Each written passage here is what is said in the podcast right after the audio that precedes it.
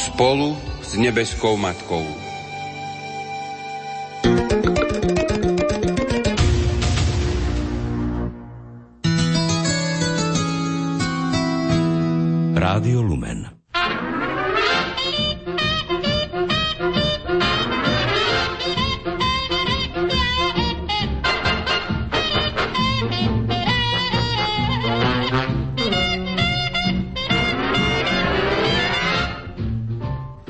Prelome rokov 2013-2014 sprístupnila štátna vedecká knižnica v Banskej Bystrici výstavu starých mechanických gramofónov a fonografov. Ich majiteľ je Michal Tokovský, ktorý sa o tieto prístroje začal zaujímať ešte ako školák. Dnes má úctyhodnú zbierku, v ktorej nájdete gramofóny rôznych veľkostí a farieb, s trúbou aj bez nej a takisto fonografy, valčeky, platne, ihly a všetko, čo treba, aby si mohol prehrať obľúbený jazz zo začiatku minulého storočia v origináli. Michal Tokovský sa počas voľných chvíľ na výstave v knižnici zastavil a návštevníkom porozprával rôzne pikošky a zaujímavosti o histórii gramofónov. Práve vtedy sa zrodila myšlienka na túto reláciu, ktorá dostala názov Gramofóny a ja. Okrem hovoreného slova zaznejú ukážky melódií, ktoré pred 70, 80 alebo aj 90 rokmi zaznamenali hudobníci na šelakové platne alebo valčeky. Siahneme tiež do hudobného archívu Rádia Lumen a doplníme túto reláciu piesňami z prvej polovice minulého storočia. Príjemný návrat v čase či spomínanie vám prajú hudobná redaktorka Diana Rauchová, technik Peter Ondrejka a redaktorka Jana Verešová.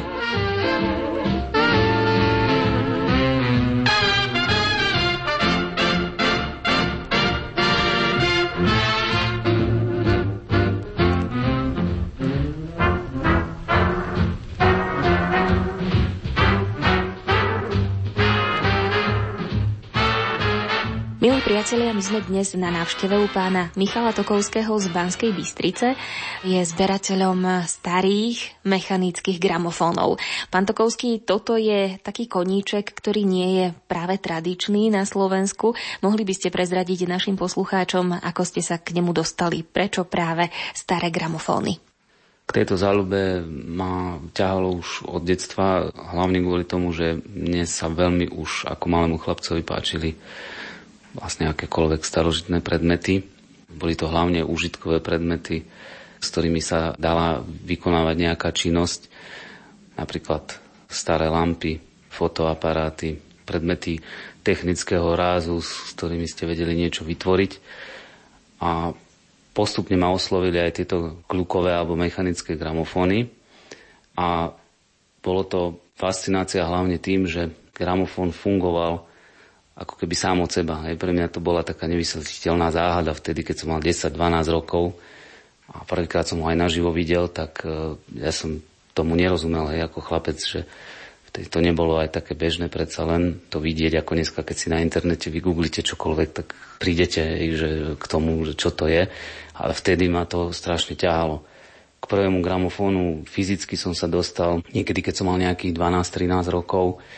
E, bolo to urodiny v Čechách, bola to vlastne sestra mojej starej mamy, ktorá sa tam vydala ešte vlastne za prvej republiky a bola to pomerne zámužná rodina, takže aj oni mali takýto kľúkový, trúbový dokonca gramofón vo vlastníctve a po dlhom drankaní mi ho vlastne aj dali, lenže bol v dosť zlom a zúboženom stave. Postupne sme ho dávali teda dohromady. Nebolo to jednoduché, nakoľko vtedy získavať súčiastky bolo potrebné oslovať množstvo ľudí, inzerovať. Teraz tie súčiastky je zohnať jednoduchšie, nakoľko sa dá veľa vecí zohnať cez internet a zo zahraničia samozrejme. Ďalší potom aspekt, čo ma vlastne k tomu pritiahlo, bola hudba, populárna teda hudba z 20. rokov minulého storočia. To je vlastne jazzová hudba nazývaná tiež aj hot eh, jazz alebo sweet and dance music z 20. rokov to bol vlastne tie prvopočiatky populárnej jazzovej hudby, ktorá sa sem dostala samozrejme zo Spojených štátov, kde táto hudba, by sa dalo povedať, tvorila jednu dekádu jedného obdobia. a založila vlastne aj prvopočiatky mnohých ďalších štýlov. Táto hudba aj k tomu obdobiu tých kľukových gramofónov patrí, nakoľko bola, bola to práve táto populárna hudba, ktorá ich vyniesla do, by sa dalo povedať, takých výšin, že sa stali populárne a ľudia si to začali kupovať aj domov a prehrávať jednak aj túto modernú hudbu a samozrejme aj inú. A e, rozšíril sa teda gramofón aj medzi širšie vrstvy obyvateľstva. Mechanický gramofón vládol viac ako 60 rokov na celosvetovom trhu, kým teda nenastúpila definitívne guslovú elektrika a iný spôsob prenosu a záznamu zvuku. Povedali ste, že ten prvý gramofón ste získali od sestry svojej starej mamy. Už vtedy ste sa zamýšľali nad tým, že budete gramofóny, kľukové, mechanické gramofóny zbierať, alebo pomohla tomu aj nejaká náhoda alebo príležitosť? Už vtedy ma to k tomu ťahalo, len tým, že jednak ešte som bol chlapec, žiak na základnej, potom strednej škole, potom prišla vysoká škola, tak e, tých príležitostí sa dostať k tomu bolo málo, či už to bolo jednak fyzicky, ale aj e, finančne. Postupne, keď som sa dostal na vlastné nohy, začal si aj s vlastným teda zárobkom, vlastnou prácou získavať e, financie, tak som sa dostal aj k príležitosti si kúpiť ďalšie prístroje, okrem toho, ktoré som mal z tých Čiech. Ale častokrát to teda boli prístroje, ktoré sa mi dostali do rúk v zlom, zúboženom, úplne rozbitom stave a bolo ich potrebné opravovať. Toto takisto ma veľmi, poviem, aj naplňa. Je to taká moja vášeň, že pritom viem stráviť svoj voľný čas. Opravovanie bolo zo začiatku dosť náročná vec aj pre mňa, pretože to bolo nové. Musel som sa do toho dostať, zblížiť sa s tým, oboznámiť sa s tým. Veľmi mi pomohli aj známi, ktorí mi zadovážili literatúru až zo Spojených štátov, pretože literatúra o takýchto vlastne prístrojoch tu prakticky neexistuje a už vôbec nie o, o opravách tých gramofónov, respektíve fonografov. Takže postupom toho času som sa to naučil, prišiel som do tajov toho, dnes to už vnímam troška z iného pohľadu, aj zameriavam sa na troška iné veci. Nie je pre mňa už v súčasnosti takýto gramofón opraviť problém.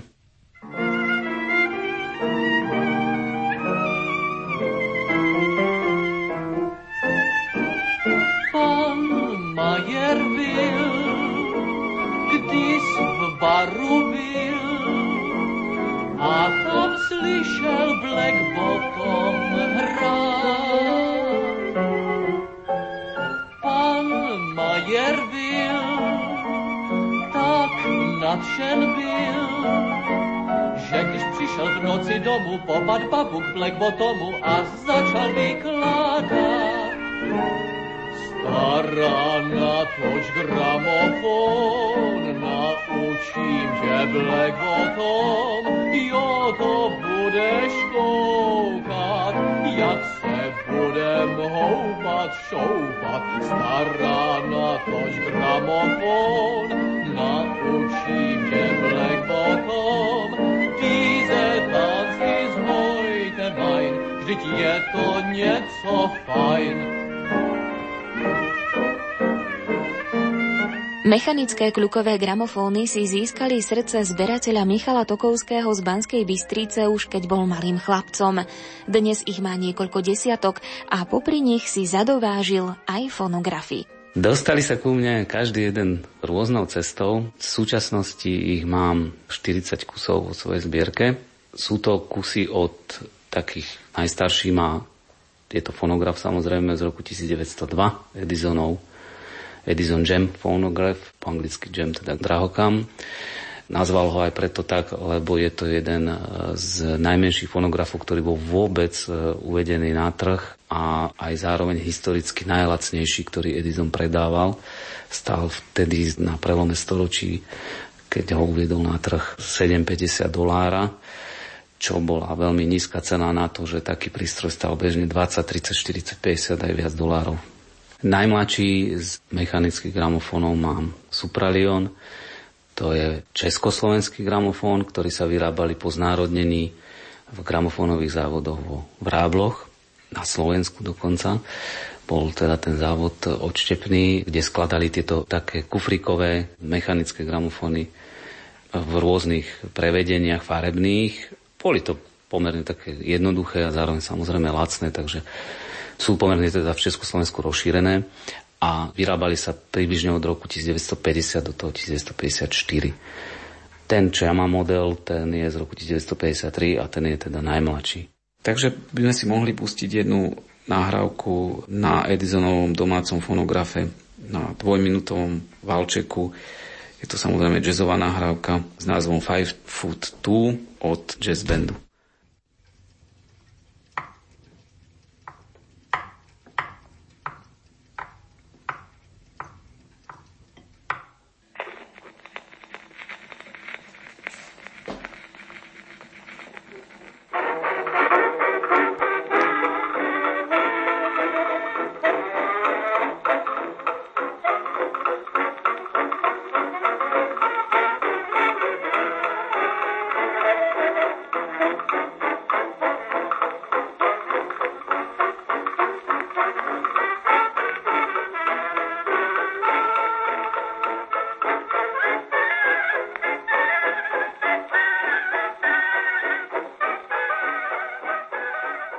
Známy americký vynálezca Thomas Alva Edison nemá na svojom konte iba žiarovku, stláčací telegraf či elektromobil, ale aj fonograf. Obdobie mechanického záznamu a reprodukcie zvuku začal, ako som už aj spomínal, Thomas Alva Edison, slávny teda americký vynálezca, ktorý 1877 vynašiel fonograf. To bol prístroj, ktorý používal na záznam a reprodukciu zvuku valček, čiže Edison zvolil ako médium Valček. Najskôr to bol staniolový, teda z hliníka, ktorý bol pomerne krehký, potom boli nahradzaní rôznymi ďalšími materiálmi, až samozrejme ho zdokonalil tak, že ten e, Valček bol e, vo veľmi dobrej kvalite a prehrával dvoj, respektíve štvorminútové záznamy zvuku. O 10 rokov neskôr, teda v roku 1887, si dáva patentovať Berliner Emile Berliner gramofón. On zvolil ako médium na zvukový záznam plochý disk, čiže platňu. Tu ešte mnohí ste poznáme z nedávnej minulosti, dokonca sa teraz gramofóny vracajú, takže sú opäť vyhľadávané LPčka.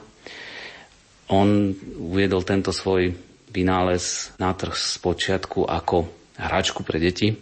Bol to taký maličký prístroj, Platne mali priemer 10-12 cm a záznam niečo okolo jednej minúty, takže veľmi málo. Tam dokonca tie gramofóny prvé nemali ešte ani motor, nejaký svoj vlastný, ale musel ten človek ten gramofón poháňať priamým prevodom cez kľúku rukou a stále točiť a tak ten záznam si prehrať. Záznam na platni bol na začiatku len jednostranový, až v roku 1904 prichádza firma Odeon na trh s dvojstranovým záznamom, čo bola revolúcia a potom tento patent prevzali aj mnohé ďalšie spoločnosti a od tohto teda roku sa datuje dvojstranový záznam na platniach. Približne na prelome 19. a 20. storočia sa platne, alebo teda ten zvukový záznam na platni už štandardizoval a e, rýchlosť otáčok prešla na 78 za minútu. Táto rýchlosť aj zostala do konca výroby šelakových 78 otáčkových platní a posledná sa vylisovala v roku 1963. Potom už tie platne nahradili samozrejme vinilové, plastové platne, kvalitnejšie, ktoré ale dokázali už prehrávať len elektrické gramofóny. Teraz by sme si teda pustili 4-minútový valček. Je to skladba Everything is Hotsi Totsi Now a je to skladba z roku 1925 od Golden Gate Orchestra.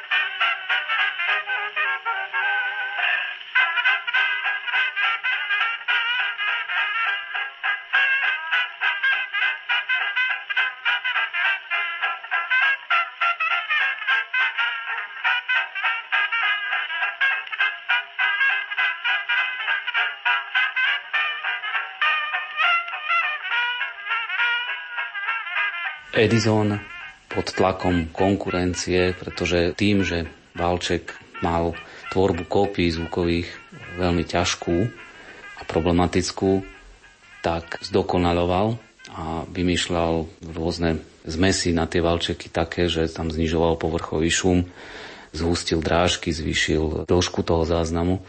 Napriek tomu sa teda nepodarilo vyhrať nad gramofónom a gramofón aj tým, že ako som spomenul, teda platne, že mali od roku 1904 aj dvojstranový záznam. Tak začína ten boj prehrávať. Od roku 1908 prakticky valčeky a fonografické vyrába už len Edison vo svojich závodoch. Aj to len kvôli tomu, aby presvedčený teda toho, že to je jeho vynález. On bol dosť tak ako by sa dal povedať svojím spôsobom, že je šitný na svoje výtvory, takže veril tomu vynálezu. Pod tlakom konkurencie začne v 1912 vyrábať gramofóny a gramoplatne aj samotný teda Edison. Má na to ale svoj patent, svoj systém, či už nahrávania aj prehrávania. Jeho platne majú rýchlosť otáčania 80 otáčok za minútu. Majú neštandardnú hrúbku, pretože šelakové platne majú hrúbku okolo 3-4 mm, on mal dvojnásobne hrubšie platne, ale ten záznam tam bol oveľa kvalitnejší. Tieto gramofóny sú veľmi málo rozšírené v Európe, pretože v Európe tým, že Emil Berliner bol Európan, tak gramofón sa viac rozšíril v Európe ten štandardný typ ako Edisonov typ, čiže stretnúť sa s Edisonovým gramofónom v Európe je dosť problém. Ja by som to rád, ale naživo som ešte nevidel. Taká zaujímavosť pri Edisonovi je aj to, že v 1926 uvádza na trh už vtedy vlastne dlhohrajúce platne, a na jednej strane tej platne o priemere 25 cm je až 20 minút záznamu, čo bolo nesmierne revolučné v tom čase. Lenže problém bol, že tá mechanika a celkové vlastne vtedajšie prenosky tých gramofónov to nedokázali dokonale prehrávať, takže tieto platne boli veľmi krátko teda na trhu. Hneď boli stiahnuté po pár mesiacov, rokoch. A Zachovalo sa ich aj málo, čiže toto je aj dosť taká vzácnosť v súčasnosti. V roku 1929 Edison, najmä z dôvodu hospodárskej krízy, e, dáva príkaz vo všetkých svojich závodoch uzatvoriť výrobu platní, fonografov, fonovalčekov a celkovo prístrojov po celých štátoch aj pobočkách vo svete. Takže Žiaľ, Edison ako najstarší, alebo teda najstaršia spoločnosť jeho, ktorá bola založená v tom 1896 aj najskôr sa zatvára.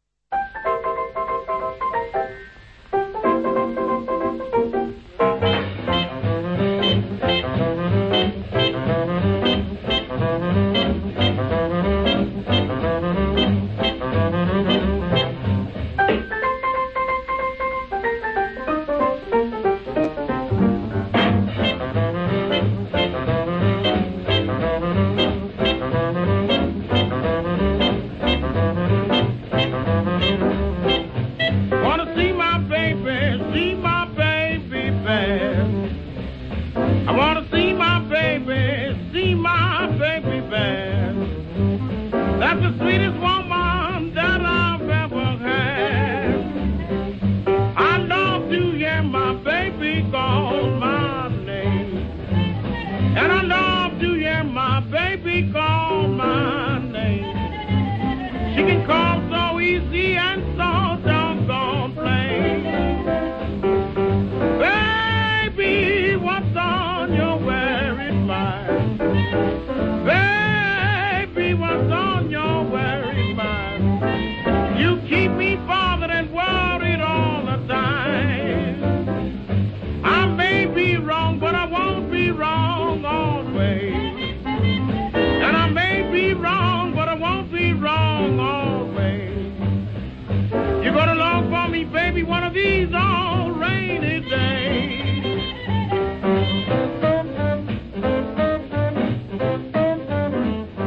Od zberateľa mechanických kľukových gramofónov a fonografov Michala Tokovského sme sa dozvedeli, že pod vznik týchto prístrojov sa podpísali vynálezcovia Thomas Alva Edison a Emil Berliner. Postupne sa pridali ďalší, zakladali svoje spoločnosti a populárna hudba sa mohla veselo šíriť medzi ľudí, aj keď dôležitým ukazovateľom bola tiež cena gramofónov a platní. Výťaznú cestu má teda gramofón pred sebou. Hlavne v 20. rokoch nastáva boom výroby mechanických gramofónov, pretože sa e, stáva populárna jazzová hudba veľmi zaujímavá a ľudia ju chcú, kupujú si.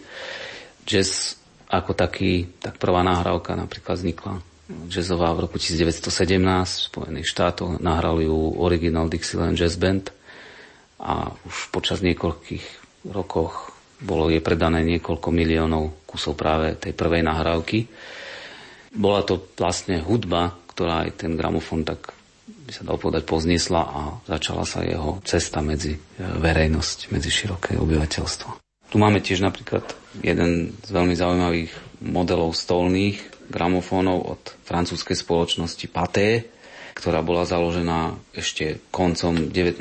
storočia bratmi Pateovcami ktorý veľmi oslovil Edisonov fonograf a najprv začali teda núkať jeho výrobky, ale tesne potom, ako vlastne s tým začali obchodovať, dali sa na výrobu vlastných prístrojov, začali vyrábať fonografii, neskôr potom začiatkom 20. storočia aj gramofóny a e, našli si svoju takú cestu, svoj systém, pretože používali napríklad tiež plátne ale plátne boli prehrávané, čo bolo zaujímavé, od stredu k okraju. Zároveň použili na záznam nie ako bolo bežné u iných výrobcov stranový, ale tzv. hĺbkový záznam. To znamená, že pri zázname na bežné štandardné šelakové platne ten záznam stranový.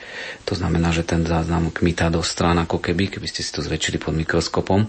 Ale oni práve robili to, že to išlo do tej hĺbky tej platny, čiže ako keby tá ihla chodila po z kopca do doliny, hej, tak by sme to mohli prirovnať.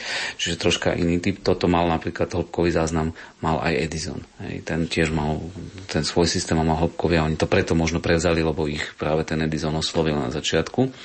Ďalšia zaujímavosť bolo, že používali permanentnú ihlu. Oni zvolili taký systém, že tá ihla prehrala aj 2000 krát, vydržala prehrať platňu a nebolo ju treba meniť, bola zo zafíru. Takže si opäť niečo pustíme. Prvý taký, by sa dal povedať, priekopník eh, v populárnej hudbe na Slovensku a v speve na Slovensku bol dobre známy František Krištof Veselý, ktorý naspieval rôzne skladby a my si môžeme pustiť jednu skladbu, ktorú nahral s orchestrom Esta, čo bol vlastne privátny orchester pre značku aj gramofónových platní. To je približne z niekedy z roku 1900, možno 37-8 čo sa mi môže stať.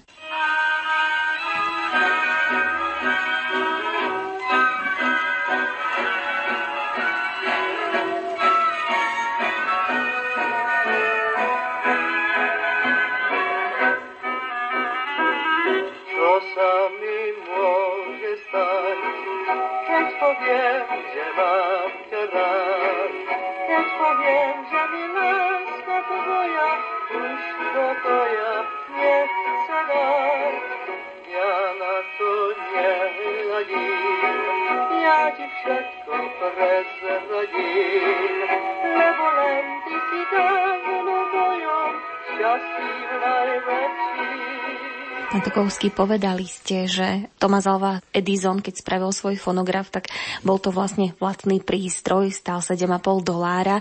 Zase Emil Berliner ho vymyslel, vymyslel gramofón ako hračku pre deti. Pôvodne to mal byť gramofón, ale moc sa mu s tým ako nedarilo zo začiatku na trhu uspieť, tak prehovoril jednu fabriku v Nemecku, myslím, že v Hanoveri, na výrobu týchto gramofónov a oni to začali predávať ako hračku pre deti. Berliner odíde do Spojených štátov, tam zakladá spoločnosť The Gramophone Company. To bolo koncom 19. storočia. Takisto The Gramophone Company je zakladaná v roku 1897 aj v Londýne, teda v Európe a ich logom sa stal neskôr ten známy obraz psa, ktorý pozerá do gramofónovej trúby. His Master's Voice. To bol vlastne logo tej spoločnosti. Spoluzakladateľ aj tejto spoločnosti bol aj samotný teda vynálezca. Viac sa mu začalo dariť v Spojených štátoch s predajom a výrobou gramofónov a keď potom začal vlastne vydávať aj platne, na ktorých bola aj nejaké zaujímavé skladby, tak sa tá výroba rozbehla viac. Stalo sa vtedy aj vlastnenie gramofónu akousi nobl záležitosťou. Bol potom gramofón drahší a mohli si ho dovoliť len určité vrstvy ľudí? Gramofón bol, dalo by sa povedať, veľmi drahá záležitosť zo začiatku, nakoľko na prelome toho 19. 20. storočia sa to vyrábalo ako kusová záležitosť. Až vlastne neskôr, keď e, prišli aj ďalšie vylepšenia tých gramofónov a ďalší výrobcovia prišli na trh, tak samozrejme aj pod tlakom tej konkurencie začali tie jednotlivé firmy tie ceny tých gramofónov znižovať. Trúbové gramofóny to boli aj prvé, ktoré boli uvádzané na trh. Tie sa udržali približne do začiatku 20. rokov. Potom sa začali stávať e, nemoderné, nepraktické a začali nahrádzať menšie, beztrúbové gramofóny, rôzne skrinkové, stolné a najmä kufríkové, kde už ten gramofón vyzeral v zavrenom stave ako bežný kufrík. Tento ste si mohli zobrať kdekoľvek, ale účel splnil taký istý ako aj trúbový gramofón. Dokonca ste si v tom kufríku vedeli zobrať so sebou e, aj niekoľko platní, čiže oproti trúbovému to malo veľkú výhodu. Samozrejme tieto gramofóny išli aj vývojom tej reprodukcie toho samotného zvuku. Za tie roky sa urobili takisto aj rôzne vylepšenia v tých zvukovkách a zvukovodoch a aj tie kufrikové gramofóny už potom boli konštruované, hlavne tie značkovejšie, tak, že mali tú reprodukciu oveľa vyššej kvality ako predtým treba strúbové. Takou bežnejšou záležitosťou gramofón sa stáva niekedy v druhej polovici 20. rokov, respektíve začiatkom 30. rokov, keď už prejde aj tá vlna jednak krízy, jednak po prvej svetovej vojne, tiež sa vlastne aj Európa spametávala z tých vlastne dôsledkov tej vojny a keď e, tých výrobcov aj v Európe sa rozšírilo, takisto samozrejme o mnoho viac, najviac ich bolo v Nemecku, vo Švajčiarsku, ale aj vo Francúzsku, v Anglicku, Belgicku. Hlavne také významné značky to boli ako z Nemecka to bol napríklad Parlophone, potom v Anglicku už spomínaná The Gramophone Company alebo His Master's Voice, vo Švajčiarsku Pilard, Torrens, niektorí z nich dokonca fungujú dodnes a to boli vlastne spoločnosti, ktoré ten gramofón dostali medzi ľudí.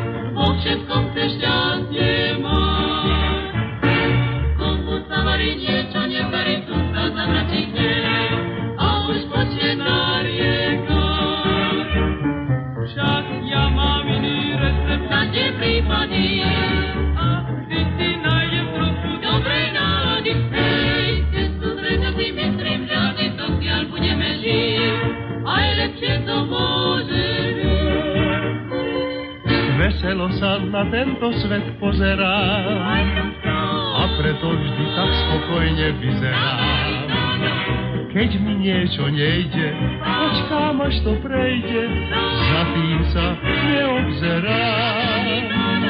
Ja sa nikdy na tento svet nemračím, s dobrovoľou až do smrti vystačím.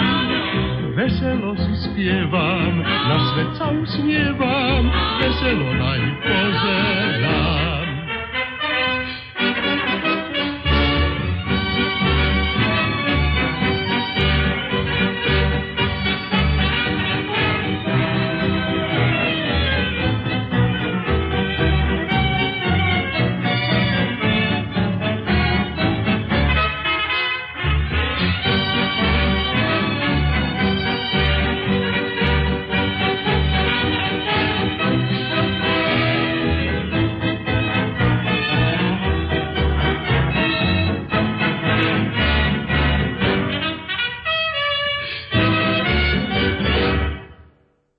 čoho sa skladal taký gramofón?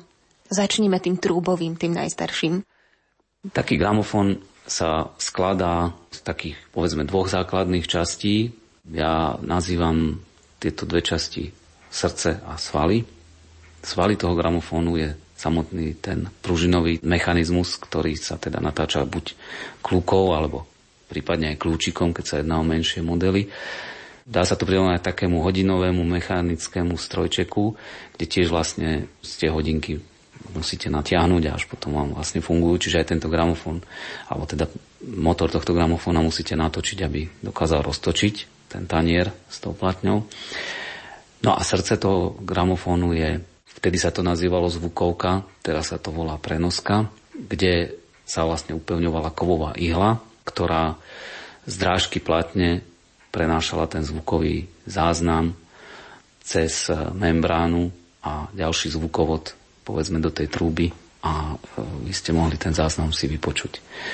Opačným spôsobom sa na tú platňu ten záznam robil, že sa vlastne do takého akoby tiež, akoby tiež trúby alebo lievika rozprávalo, spievalo alebo hralo a spätne tá ihla vyrývala zase do mekého materiálu zvukový záznam, ktorý, keď teda bol v poriadku, sa tento záznam v tom mekom materiáli zalial nejakou kovovou zmesou, rozstavenou, ktorá sa nechala vychladnúť a vznikla na matrica. Z toho sa potom vlastne už z tejto matrice dali lisovať ďalšie a ďalšie kopie platní do toho šelaku. Sa vyrábali šelakové plátne. Platne sa skúšali teda vyrábať aj z iných materiálov v ére mechaniky, ale po odskúšaní rôznych iných sa predsa len vracali stále k tomu šelaku, nakoľko ten mal ten zvuk tam najlepší. Kufríkový gramofón má v podstate tiež tie dve časti?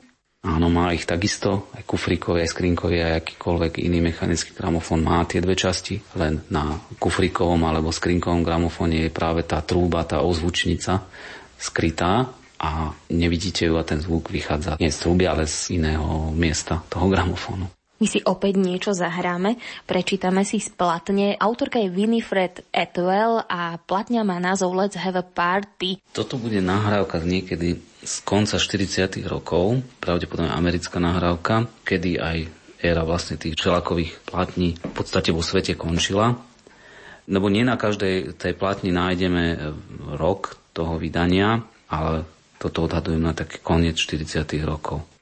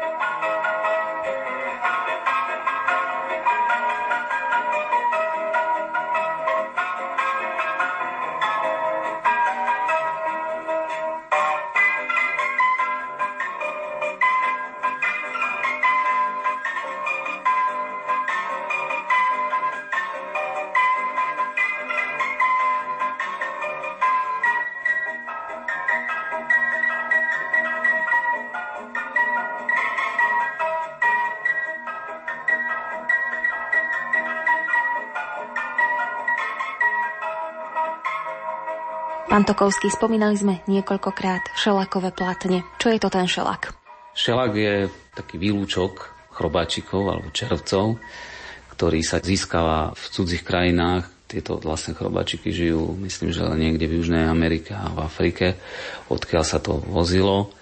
Najprv šelak bol, aj v podstate ešte je taká zmes, ktorá, alebo táto látka, ktorá sa používa aj pri výrobe farieb alebo lakov na nábytok a vtedy sa používala hlavne na leštenie nábytku a na povrchovú úpravu dreva. Potom prišli samozrejme aj syntetické materiály, takže ten šelak vypadol z trhu a prišli vlastne tí zlepšovateľia alebo tí vynálezcovia, keď sa snažili ten zvuk zaznamenávať, že pridaním šelaku, lebo tá platňa nie je samozrejme len čiste zo šelaku, sú tam aj prímesy ďalších nejakých živíc alebo nejakých syntetických látok, je veľmi ťažko sa dopátrať presného zloženia, nakoľko toto si tie firmy jednotlivé chránili, pretože každá tá firma, ktorá vydávala platne, si chránila patentovo alebo akokoľvek, aby sa to nedostalo von, že aká tá zmes je zložená, ale základom bol ten šelak tam. Aký zvuk má táto šelaková platňa oproti vinilovej? Dá sa prehrať dodnes aj na elektrických gramofónoch, alebo musíte mať ten klasický mechanický a dokonca musíte mať určitý typ platní na určitý typ gramofónu? Tieto platne dokážu prehrať aj dnešné gramofóny, pokiaľ sú uspôsobené na prehrávanie 78 otáčkových platní, teda týchto šelakových platní. Ten zvuk je tam, e, neviem ako by som to správne porovnal, oproti vinilu. Na vinile je samozrejme ten zvuk už čistejší, menej tam počuť šum a škripot. Je to práve spôsobené tým, že keď tie platne vznikali, tie staré platne a boli prehrávané na tých starých gramofónoch, kde tá prenoska váži niekoľko desiatok gramov a možno aj 100 gramov, 100-200 gramov a prehráva to kovová ihla, tak ten záznam predsa len utrpí hej, na tej platni. Čiže nie je už taký, taký čistý a pre šelakovú platňu, keď ju prehrávame, je typicky taký šum. Fakt je ale ten, čo som sa ja aj dočítal vlastne na internete alebo aj v literatúre, že na šelakových platniach je ten záznam veľmi trvanlivý a ja mám vo svojej zbierke niekoľko platní, ktoré majú možno 90, 80, možno aj 100 rokov a ten záznam tam stále je a dá sa prehrať. Je síce na niektorých už menej kvalitný, na niektorých je ešte stále veľmi dobre kvalitný, ale tam zostáva. V súčasnosti sa aj mne už stalo, že CD, ktoré mám 10-15 rokov, mi nedokáže ani sebe lepšia technika prehrať. Táto šalaková platňa je odolnejšia ako vinilová platňa, alebo treba s ňou narábať opatrnejšie? Šelaková platňa svojím spôsobom je tvrdá a odolnejšia ako vinil, ale pri neopatrom zaobchádzaní sa šelaková platňa môže rozbiť. Čiže toto je nevýhoda oproti vinilu, že vinil, keď vám aj spadol na zem, tak sa nič nestalo. Nerozbila sa. A pokiaľ šelak spadne nešťastne, tak sa rozbije a nie je možný spätný návrat, nedá sa to už ani polepiť. Ale čo sa týka ako toho samotného záznamu, myslím si, že je trvanlivejší, pretože tá vinilová platňa sa dá ľahšie poškodiť. Je treba s poškrabaním alebo nejakým teplom. Hej. Vinil sa vám zničí hej, teplom. Tento šelak, pokiaľ šelakovú platňu máte dobre uskladnenú, tak prakticky vám vydrží aj ďalších 100 rokov. Môžeme vyskúšať aj jednu platňu s menším priemerom, ktorá má priemer len 20 cm, tam je záznam približne dvojminútový, oproti štandardnej 25 cm platni, kde je 3 až 4 minúty. Je to takisto pomerne známy Foxtrot Sunny Skies.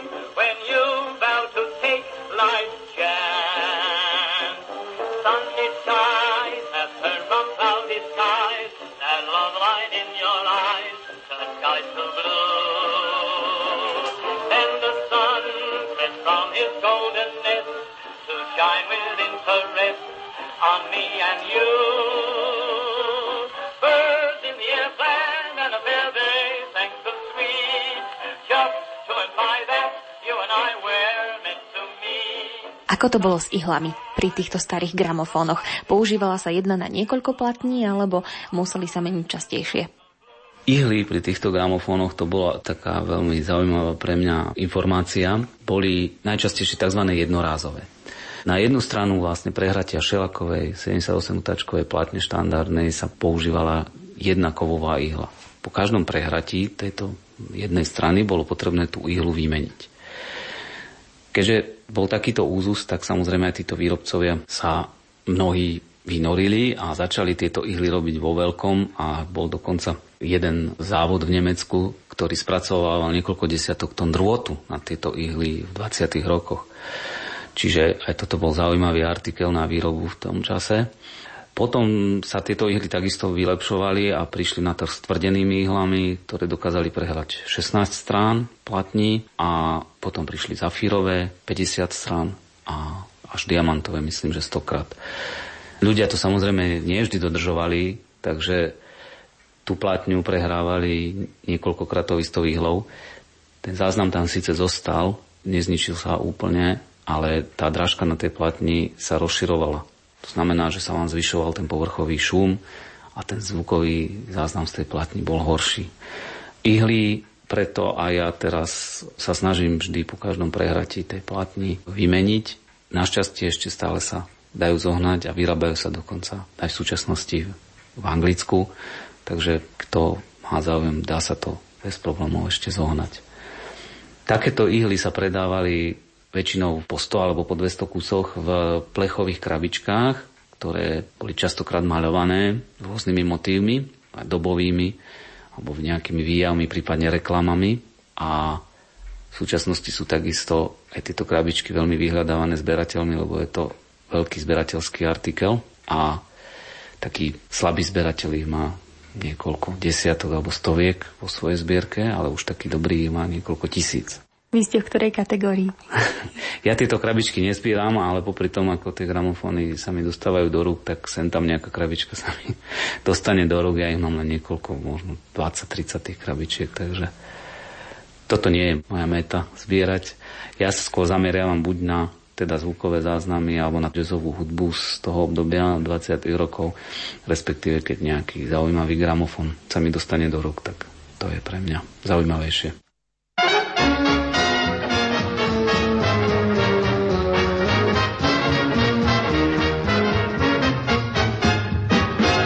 Než řep do dřeva vles, dřív než stála první ves, dřív než ve vsi štěkal pes, svět nebejval jako dnes. Nebejval svět jako je dnes.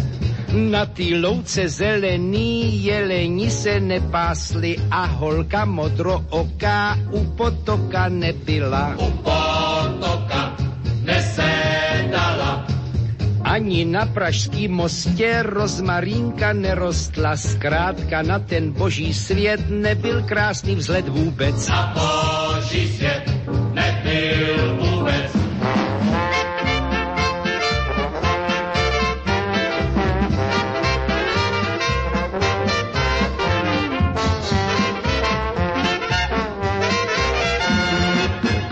z nebe komise, v čem asi svět chybuje.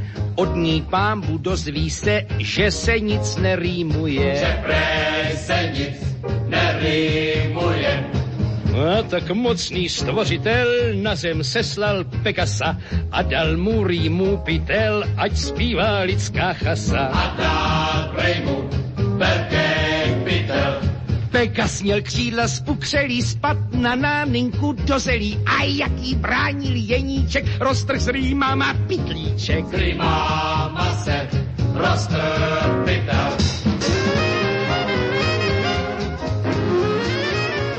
Milí priatelia, máte naladené rádio Lumen, počúvate reláciu Gramofóny a ja. Naším hostom je zberateľ mechanických gramofónov a fonografov Michal Tokovský z Banskej Bystrice. Treba povedať, že táto záľuba čiastočne ovplyvňuje aj jeho rodinu. Dosvedčí to krátky rozhovor, ktorý mi poskytla dcéra pána Tokovského, štvororočná Amálka. Páčia sa ti takéto gramofóny? Mm, páčia. A počúvaš s ockom platne, keď hrá? Mm-hmm. Aké sú tie pesničky? Niekedy sú veselé a niekedy sú aj plnavé. Aj si zatancuješ, keď hráš? Áno, a ešte pustíme si aj tuto na televízore rádio a môžeme veselo tancovať. A ešte mi povedz, videla si takéto gramofóny, aké má tvoj ocko aj niekde inde na návšteve u kamarátok alebo u nejakej tety svojej u ujov? Mm, nie, ale som to videla len na výstave gramofónov. Tieto isté.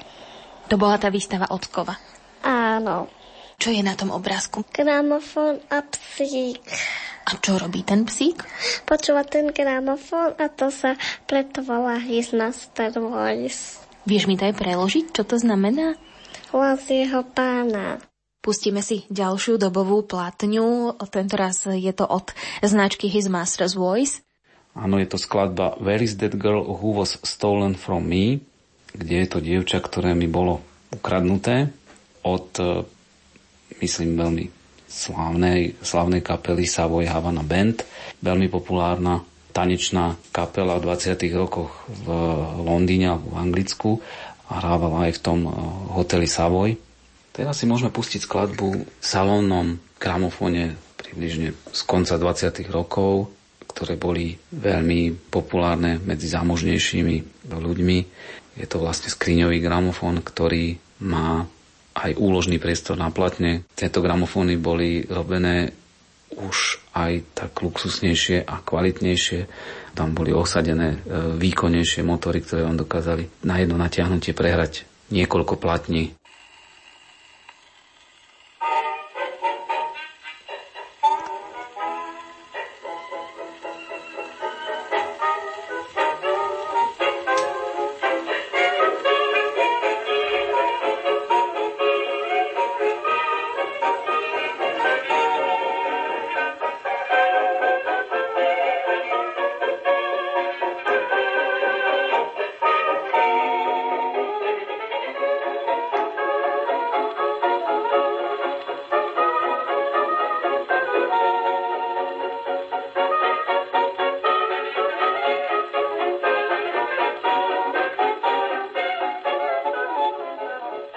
Sme povedať niečo aj o zaujímavostiach. Už sme spomenuli His Master's Voice, hlas jeho pána, čo hovorí vlastne obrázok psa, ktorý sa pozerá do gramofónovej trúby a počuje tam hlas toho svojho majiteľa. Je nejaká príhoda k tomu, ako vzniklo práve takéto zobrazenie?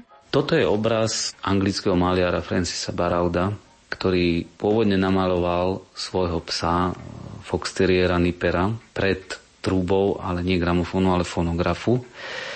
A on sa snažil tento svoj obraz nejakým spôsobom predať a obchádzal rôzne spoločnosti a v roku 1897 alebo 8 prišiel aj za riaditeľom spoločnosti The Gramophone Company, ktorého tento obrázok oslovil, ale dal mu podmienku, že aby obraz premaľoval a dal tam gramofón na miesto fonografu, čo samozrejme teda súhlasil, premaloval to riaditeľ vtedajšej tej spoločnosti, volal sa pán Owen, bol veľmi nadšený a vlastne ho zakomponoval ako logo tej spoločnosti. A od roku 1900 sa toto logo začína objavovať jednak na rôznych teda ich reklamných plagátoch, etiketách, neskôr potom aj na platniach s rovnakým samozrejme názvom His Master's Voice a psík, ktorý počúva možno hlas svojho pána z toho gramofónu, sa stáva symbolom jednak doby, jednak tých gramofónov a jednak e, aj, dal by sa povedať, také prestíže, pretože His Master's Voice bola jedna z najlepších alebo najkvalitnejších gramofónových spoločností. Obrovský úspech zaznamenalo toto logo aj v Spojených štátoch, kde táto spoločnosť sa nazývala Victor Talking Machine, ale samozrejme logo mali spoločné, lebo ten zakladateľ, ten Emile Berliner, ktorý bol tiež aj spoluzakladateľom, takisto bol vlastne s tým logom uzrozumený a začali ho používať aj medzi širokou verejnosťou. To bol veľký úspech, takže týmto začala vlastne tá cesta toho psíka po celom svete. Dá sa povedať, že už dnes s veľkým úspechom. Vtedy to ešte nevedeli. Tá firma bola v začiatkoch, keďže len možno bola na svete 1-2 roky, keď to logo prijali. Pôvodné ich logo bolo tzv. píšuci anieliček, ktorý píše brkom ako keby na platňu. No a to logo, to anielička postupne teda nahradili práve týmto psíkom. Aké sú ďalšie zaujímavosti? Napríklad, ak sa pozrieme na veľkosť tých gramofónov, vy tu máte jeden taký trúbový, ten je obrovský, potom tu máte také menšie kufríkové, ktoré by človek aj zodvihol. Robili sa samozrejme rôzne veľkosti, tie trúbové sa robili menšie, väčšie ale prakticky tá miniaturizácia začala až niekedy začiatkom 20. rokov. Ale keď sa ešte vrátime teda troška spätne, tak e, napríklad aj tu, ktorý teda vidíte, nie je to gramofón, je to fonograf, Edison Home fonograf, ktorý uviedol e, Edison niekedy koncom 19. storočia na trh. Tento model, e, alebo teda ten jeho domáci Home fonograf sa udržal niekoľko, by sa dalo povedať, desiatok rokov na trhu tento, ktorý je tu, je z roku približne 1908-9 a je aj e, vybavený takým vylepšením samotného Edisona a má trúbu tzv. v angličtine sa to volá Signet Horn, trúba v tvare labutieho krku, ktorú on na zlepšenie tých akustických vlastností prehrávania toho média, toho valčeka uviedol taktiež na trh ako vylepšovák a zaznamenal s tým aj pomerne úspech, samozrejme vo svojej domovskej krajine a aj ten záznam je pri prehrávaní z takéhoto fonografu alebo s takouto trúbou krajší ako pri prehrávaní valčeka s bežnou trúbou. Napríklad ďalšia taká zaujímavosť, čo som spomínal, teda, že dochádzalo k zmenšovaniu, tak v roku 1926 prichádzajú bratia Vadašovci, sa to aj volá Vadaš systém s minigramofónikom pod názvom Mikiphone. Tento sa dohodli so švajčiarskou spoločnosťou Pilart, že ho začnú teda vyrábať. Gramofónik má veľmi malé rozmery, hlavne v zloženom stave. Podobá sa na krabičku od syra, sa to dá prirovnať. Táto krabička má priemer približne 1,5 cm, výšku nejakých 5-5,5 cm a celková váha tohto gramofóna je niečo tesne cez 1 kg. Dokáže takisto prehrať bez problémov aj štandardnú, teda šelakou 25 cm platňu. Ujedli to na trh hlavne kvôli tomu, že si mysleli, že budú mať úspech s tým, že to je veľmi maličké a že ľudia si to budú kupovať a brávať so sebou kdekoľvek, lebo prakticky pri týchto rozmeroch sa dokázal zmestiť aj do vrecka na saku napríklad. Avšak oni si uzurpovali právo predaja, takže toto bolo troška nešťastný krok, že to možno neriešili cez nejakých e, predajcov a dílerov, ale chceli to robiť sami a nezvládli ten marketing. Takže tento gramofónik sa vyrábal 2 alebo 3 roky a postupne sa vytrácal z trhu. Napriek tomu, keďže oni boli dosť z začiatku nadšení, sa ich vyrobilo niekoľko 100 tisíc, čiže dá sa s ním pomerne často stretnúť. Ja som sa tiež k jednému takémuto dostal, takže som rád, že ho mám, lebo aj keď síce ich bolo vyrobených dosť, tak práve tým, že bol najmenší, tak ho aj hodne je vyhľadávaný. Ale k tomu bolo treba asi aj také malé platne. Dokázal prehľať bez problémov aj klasickú štandardnú 25 cm platňu, lebo on sa potom vlastne z tej krabičky rozložil a bol tam vlastne mechanický strojček, takisto natiahol sa bola tam zvukovka, bol tam rezonátor, ktorý vám ten zvuk zvýšil, zlepšil a pekne ste si mohli ten gramofónik zobrať do prírody niekde a pustiť si platňu. Ešte by sme si pustili jednu typickú skladbu z 20. rokov Charleston pod názvom Cover Me Up with Sunshine od eh, kapely Alfredo's Band.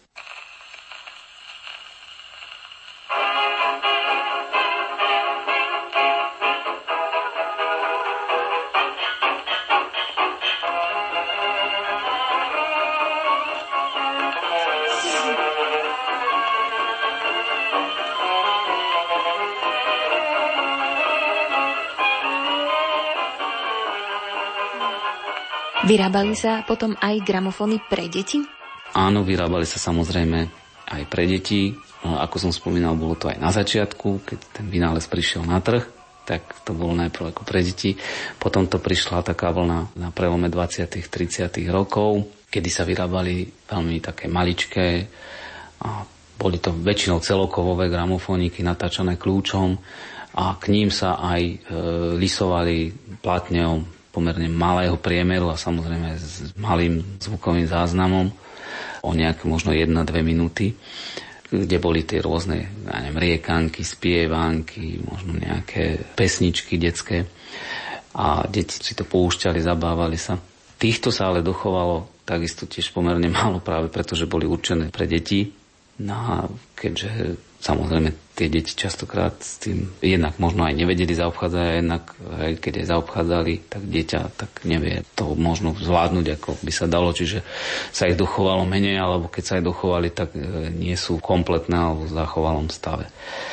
Potom napríklad veľká zaujímavosť bol detský gramofónik Stolwerk, čo vydala vlastne fabrika pri myslím nejakom svojom výročí to bola nemecká fabrika na cukrovinky a myslím, že to bolo v roku 1903 3-4 vydala maličký gramofónik alebo dala si vyrábať maličké celoplechové gramofóniky, čo by nebolo možno až také zaujímavé, ale čo je na tom zaujímavé je to, že boli vydané len niekoľko stoviek alebo vyrobených len niekoľko stoviek kusov a dochovalo sa ich jednak veľmi málo. Ale tá zaujímavosť je na tom to, že boli k tomu vydávané platne z čokolády. Tieto platne mali priemer možno nejakých 10 cm, bol tam veľmi krátky záznam, dali sa prehrať niekoľkokrát a potom ste ich mohli aj zjesť. Tie platne sú tak vzácne teraz, že sú drahšie možno ako ten prístroj, ktorý ich prehrával, lebo aj ten je vzácný, ten, keď e, je možné zohnať, tak stojí medzi 3-4 tisíc eur, ale tie platne sú ešte drahšie, pretože tých sa dochovalo možno na niekoľko desiatok kusov. Pán Tokovský, máte 40 takýchto gramofónov a k ním aj fonografy. Plánujete ešte pokračovať a rozširovať svoju zbierku? Máte nejaké vysnívané kúsky, ktoré by ste chceli získať? Áno, plánujem samozrejme pokračovať aj ďalej v tejto zbierke a pokiaľ sa dostanem ku gramofónu, ktorý má oslovy alebo ktorý ešte nemám a chcel by som mať, tak sa budem snažiť ho získať. Je to samozrejme jednak otázka miesta a na druhej strane aj otázka financií pretože mnohé tieto gramofóny nie je lacná záležitosť, keďže už sa nevyrábajú nejakých 60, 70 alebo 100 rokov. Sú samozrejme kúsky, ktoré by som chcela, ktoré pravdepodobne nikdy nezískam alebo nebudem mať, pretože buď sú tak drahé, že na to samozrejme nebude mať, alebo už nie je možné ich získať, pretože už sú vo zbierkach a nie je ich viac aj k dispozícii. Chcel by som ešte získať pár skôr takých menších typov gramofónov, ako sú nejaké trúbové alebo skriňové, lebo to sú pomerne veľké kusy alebo potom typy, ktoré boli nejakým spôsobom zaujímavé. Veľmi, veľmi ešte by som chcel získať nejaký Edisonov gramofón, pretože, ako som spomínal, to je v Európe pomerne zácnosť ale tým, že to je iný typ jednak platní a jednak aj toho prehrávania, tak práve to ma na tom zaujíma, že ako to fungovalo fyzicky, že by som sa do toho dostal, ako pozrel si to. Takže toto je ešte taká moja vízia. Vážení poslucháči, pred nami sú posledné minúty relácie Gramofóny a ja, ktorú pre vás pripravili hudobná redaktorka Diana Rauchová, technik Peter Ondrejka a redaktorka Jana Verešová. Veľká vďaka za to, že mohla vzniknúť, patrí pánovi Michalovi Tokovskému z Banskej Bystrice, ktorý nám porozprával o svojej záľube, mechanických gramofónoch a fonografoch. Pridal niekoľko zaujímavostí z dejín týchto prístrojov a pustil nám pár ukážok pôvodných nahrávok zo šelakových platní a valčekov. Dúfam, že ste s nami strávili pekné chvíle a zostanete s Rádiom Lumen aj naďalej.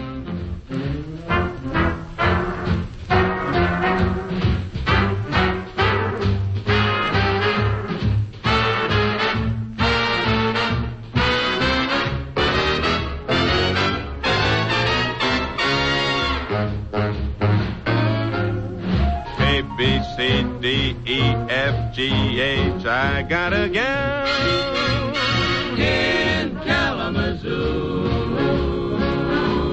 Don't wanna boast, but I know she's a toast of Kalamazoo. Zoo, zoo, zoo, zoo, zoo. Years have gone by. My, my, how she grew. Liked her looks when I carried her books in Kalamazoo. Zoo, zoo, zoo, I'm gonna send a wire hopping on a plane. Leaving today. Am I dreaming? I can hear screaming. Hiya, Mr. Jackson. Everything's okay. A-L-A-M-A-C-O. Oh, what a girl.